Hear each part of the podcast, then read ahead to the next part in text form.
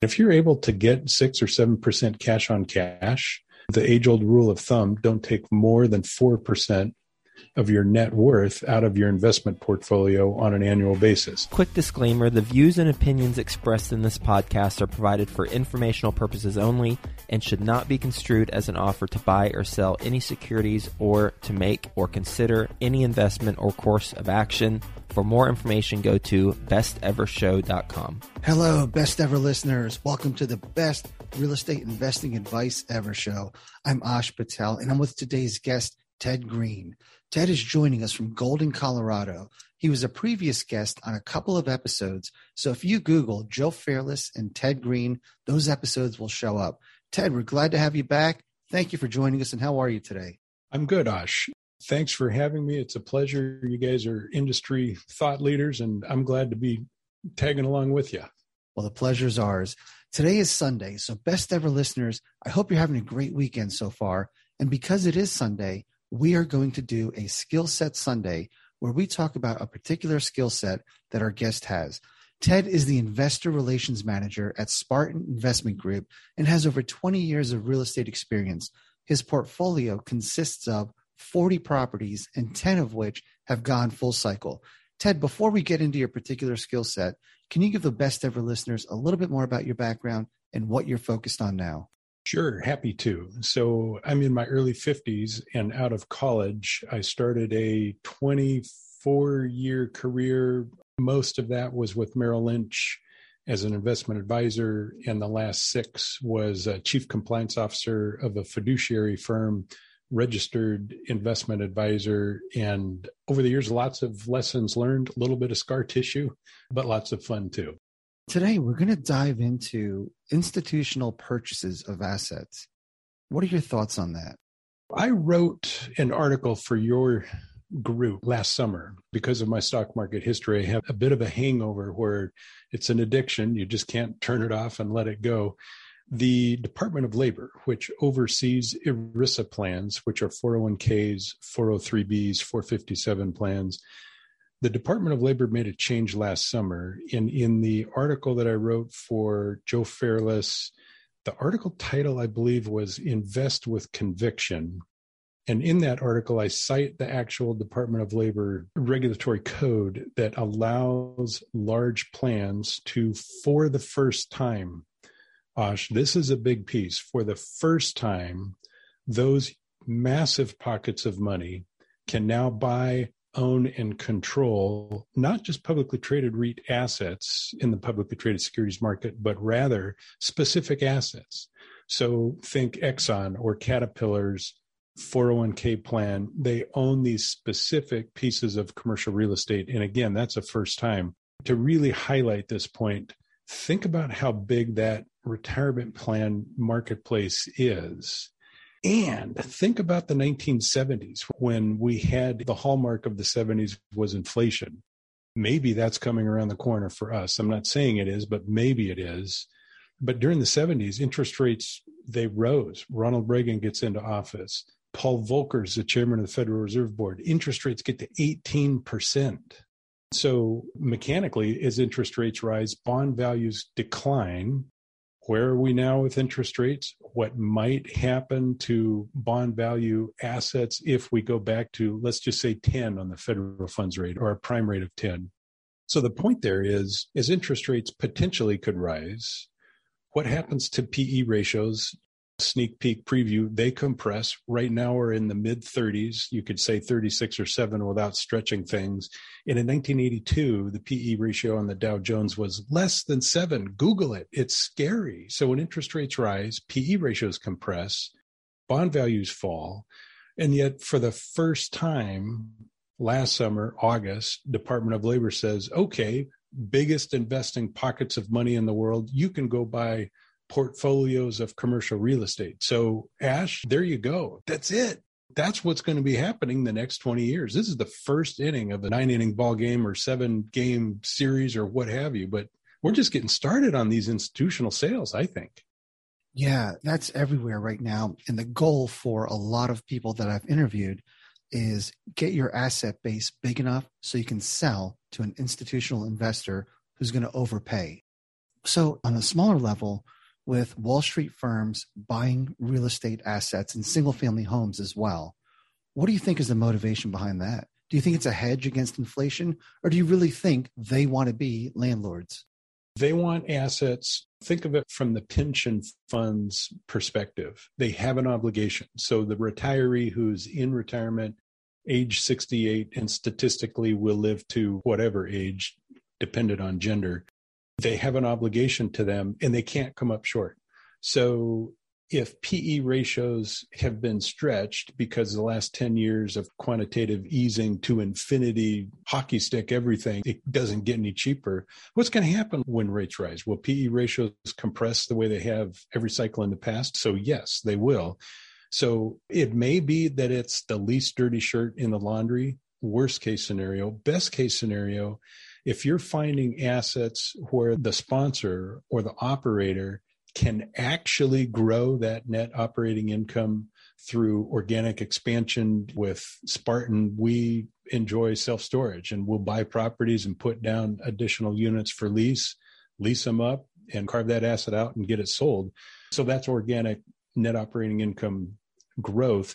So if you can grow that NOI and defend that asset values, that asset's market value in the face of rising interest rates, you tell me, would you really rather have a large chunk in the stock market or in bonds that yield, in essence, nothing? Or from the really intelligent investor, they're going to be working with four or six sponsors and they're going to have everything retail, industrial, the core four, storage, and not really betting on any one specific sub asset class but the intelligent investor is going to say, yeah, these things cycle. I'm going to have a little bit of everything because the next big cycle move, I don't know if it's going to be retail that comes on strong or if it's going to be multifamily or triple net or who knows what.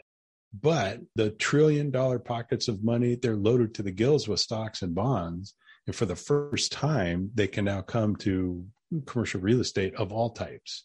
It's a big thing, and it's just starting. We'll get back to the show in just two minutes, but first, some sponsors I'm confident you'll find value in learning more about. I'd like to introduce you to my good friends over at PassiveInvesting.com, a private equity real estate firm based out of the Carolinas.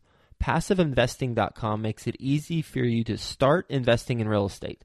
They focus on acquiring institutional quality apartments and self storage facilities with private accredited investor funds. They also have a real estate debt fund that offers hard money loans to local fix and flippers across the U.S., which currently has a 0% default rate. With a portfolio of over 700 million in assets and controlling over 250 million in equity, they know how to secure the best deals and how to avoid the red flags. If you are interested in learning more, please reach out directly to passiveinvesting.com and request the free passive investor guide that outlines the seven red flags for passive apartment and self storage investing. Visit passiveinvesting.com forward slash red flags to download that PDF now. That's passiveinvesting.com forward slash red flags. Mark your calendars for the Best Ever Conference February 24th through 26th, back in person at the Gaylord Rockies Convention Center. Join the experienced community and phenomenal speakers for a weekend of learning the best commercial real estate strategies building relationships, and quite frankly, having a lot of fun. As a bonus, once you purchase your ticket, you are put into a mini mastermind group to start making connections with other commercial real estate investors immediately. Get the lowest prices right now at besteverconference.com. That's besteverconference.com. Is there evidence of that shift happening? That's an interesting question. The article that I read last summer identified of all the plans that were pulled it was an article that I pulled from Investment Advisor magazine. Decent publication goes to fiduciaries, and it spoke to the percentage of the plans that were pulled, the percentage that had begun the move to include actual specific properties in their 401k plan asset allocation. And I want to say three or 4% of the plans that were pulled, and I'm going on memory, Josh, I'm going on memory. It may have been 175 plans, but I think five or six percent had started to take a bite. So, Investment Advisor magazine, I'm sure if we were to collectively internet search and find an updated article, I'm absolutely convinced those 401k, 403b, and 457 plans, as well as pensions, are moving into the space. So they've already started to dip their toes in the water. Yeah. So I am a non residential commercial investor, and a lot of my big retailers will sign 10 year leases. And that is a little scary because they might have 3% rent increases or less over 10 years. So, from their standpoint, if inflation rises, they're tremendously hedged. And then you see all these Starbucks and Walgreens out there on 10, 15, 20 year leases with renewals built in, sometimes as far as 30 years. That's a pretty chilling thought if inflation rises rapidly. Yeah. What's the action item? Do you shorten that? I can't imagine lengthening that, but you're right. How do you position yourself so that you're not impacted too negatively, but at the same time, you want that surety? It's an interesting dynamic. Yeah. My only thought is you build in a CPI kicker or inflation kicker, mm. where if the numbers go up significantly, the rent goes up by some kind of factor of that number. Historically, that's never been done. Yeah, it's a challenging question. You don't want to disadvantage your tenant to your advantage because there's got to be fair value for both sides for people to want to continue to engage with you. Tough question. Yeah. The national tenant leases are trading at such low cap rates. You're already barely getting by as it is. You're parking money, essentially. It's very fragmented. It's like the 1980s in the banking sector before Bank of America and Wells Fargo had bought up all the little regional banks. So you've got the individual investor out there who's taken down their first fourplex. I think for the passive investor, the key for the passive investor who's not going to roll their sleeves up and do it themselves is look for sponsors who are aware of what's happening in the space and who are marching towards or are transacting at that. Eh, my best guess from conversations around the halls of Spartan, that minimum is a $250 million transaction likely to be predominantly class A with some A minuses and B pluses in there, but predominantly class A assets. But if the individual retail investor is looking for their first $50,000 passive investment, it does not behoove you to be partnering with somebody who wants to do it on their side because they're 55 and they're going to retire at 58 because they're not going to be playing into that pool where you transact in the high threes or the low four cap range. If you just have one asset and you look to transact it, you may be buying at a five and selling at a five cap, and heaven forbid interest rates rise and you get pinched a little bit and you might get hurt so that's another strong headwind is if interest rates rise the price of assets is going to get lowered because it's more expensive to own that asset. So a lot of challenges but yet we still see real estate prices ballooning. It's crazy.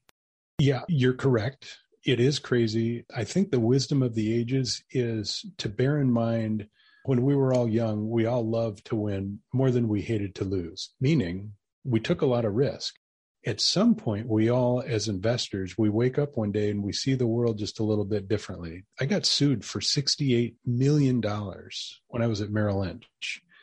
And it was a family that had close to 300 million with us merrill lynch myself. And that was scar tissue for me where some dot com stocks that had made the money on the way up quickly lost. And now personally i'm very much of the opinion i hate to lose much more than I love to win. So back to your point, it's stupid money right now. It's been risk on for 10 years, no holds barred. Okay, that's happening. It's a thing. Take a little bit off the top, move a little bit more to cash, have some money in an actual bank CD, carry a little bit more cash than you're accustomed to because the world will change a little bit eventually or a lot eventually. It's just the wisdom of the ages. And I love that contrarian advice because right now, cash is burning a hole in people's pockets, right? Everybody's looking to deploy capital as fast as they can. And especially now, as we're approaching the end of the year, everybody's trying to buy whatever assets they can. You and I have lived through a couple of these market cycles. And historically, I think we saw the writing on the wall. We chose to ignore it because we're chasing returns. Do you see the writing on the wall now? The frenzy that we're in right now legitimately it could continue for five years. And these kinds of markets they can outlast your conviction to be frugal conservative cautious what have you. And it's kind of like a margin call in the stock market on the way down where it goes exponential on the way down. Market tops typically are formed with exponential movements on the way up.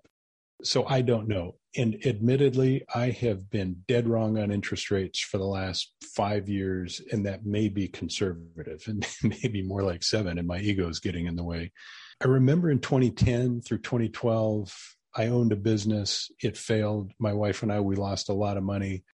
That's more of my personal scar tissue. And I think that just being a good member of people's community with no regard to where they invest or what they invest in. Just think back to 2010 to 2012. You couldn't give a home away. You could, and you could sell a home. But the risk appetite right now, it's extreme.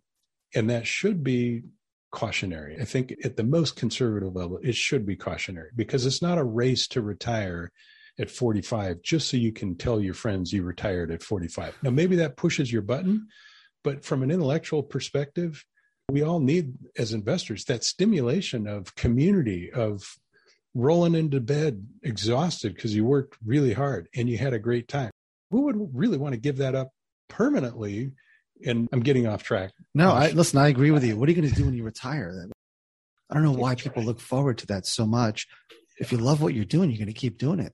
That's it. That's totally it. What advice would you give somebody starting out in real estate actively doing fix and flips or buying some small multifamilies, and let's say they're in their early to mid 20s.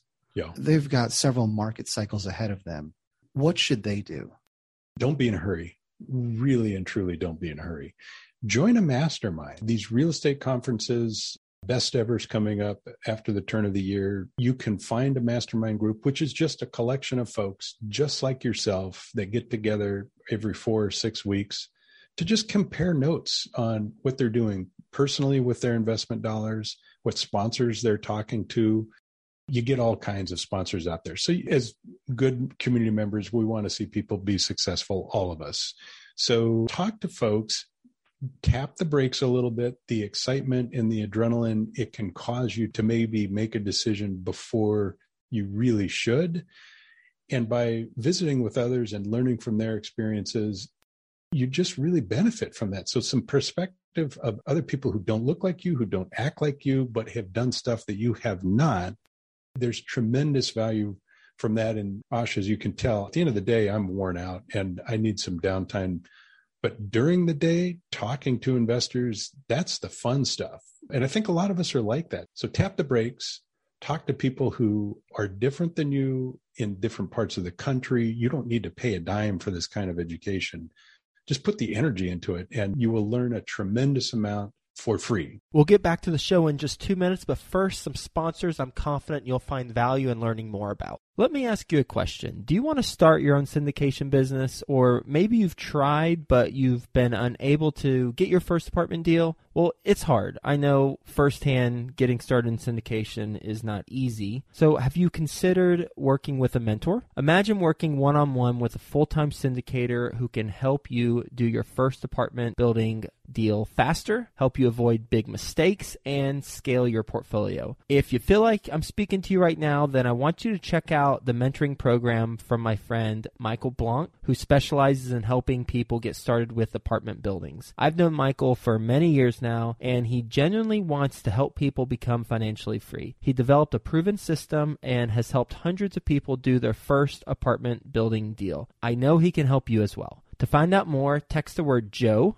J O E, to 66866. I know Michael's going to take care of you. Go ahead and text the word Joe, J O E, to 66866.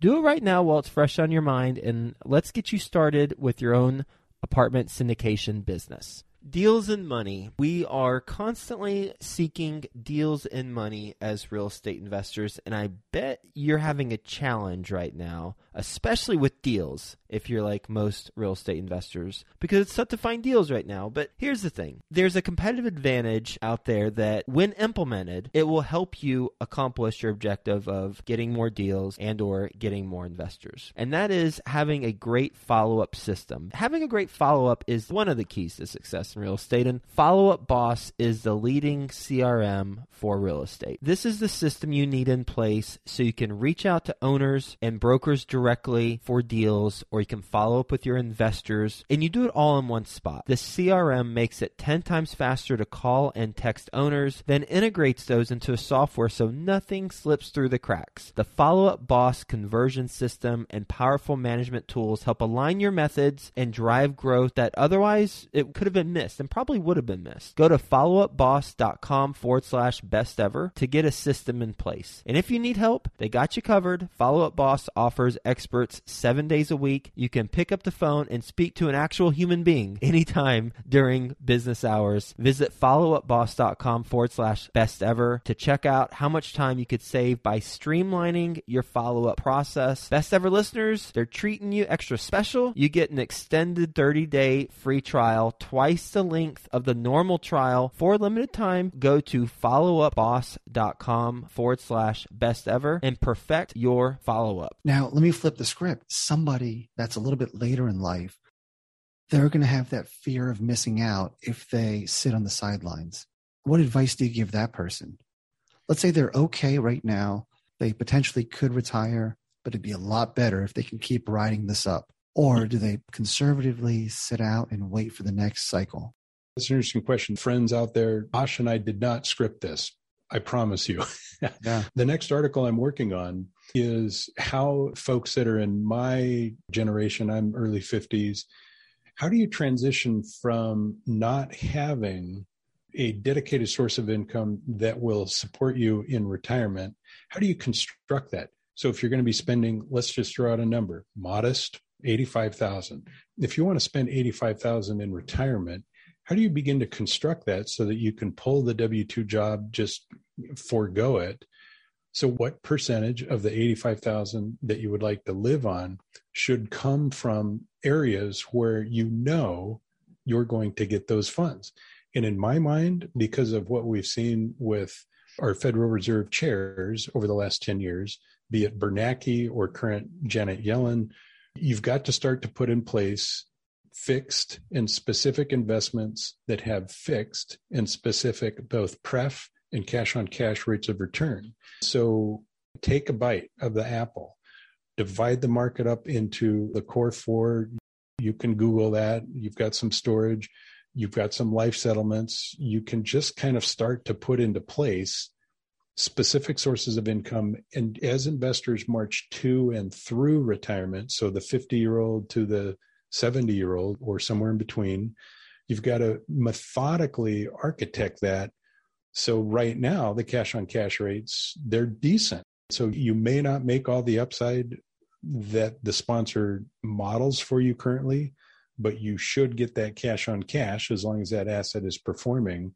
And if you're able to get six or 7% cash on cash, the age old rule of thumb don't take more than 4% of your net worth out of your investment portfolio on an annual basis. Now we can move that a little bit higher when we're dealing with real estate assets, but maybe five or five and a half. You can architect that. So put a line in the sand. I'm going to retire or have the opportunity to do something different at 65 or 60 or 54, what have you. And then map out where your sources of income will come from incrementally as you march toward that goal. So you got to get started, I think. That is phenomenal advice because I'm an extremist. So I'm thinking it's either sit on the sidelines or chase those massive returns. But you're right, there's a happy medium and look for those conservative investments where you're still growing your cash on cash versus having it sit idle. Home run. Yeah. Yeah. And, and just get started and learn as much as you can. Ted, thank you so much for your time today. We're looking forward to seeing that second article. And how can the best ever listeners reach out to you? LinkedIn is a great tool for me. That's where my community lives. So, Spartan Investment Group, I've got an E on the end of green, and my first name is Ted. Awesome, Ted. Thank you so much for joining us and giving us some great advice and a glimpse of what's happened in the past and what may or may not happen in the future. So, thank you again. My pleasure. Best ever listeners, thank you for joining us and have a best ever day.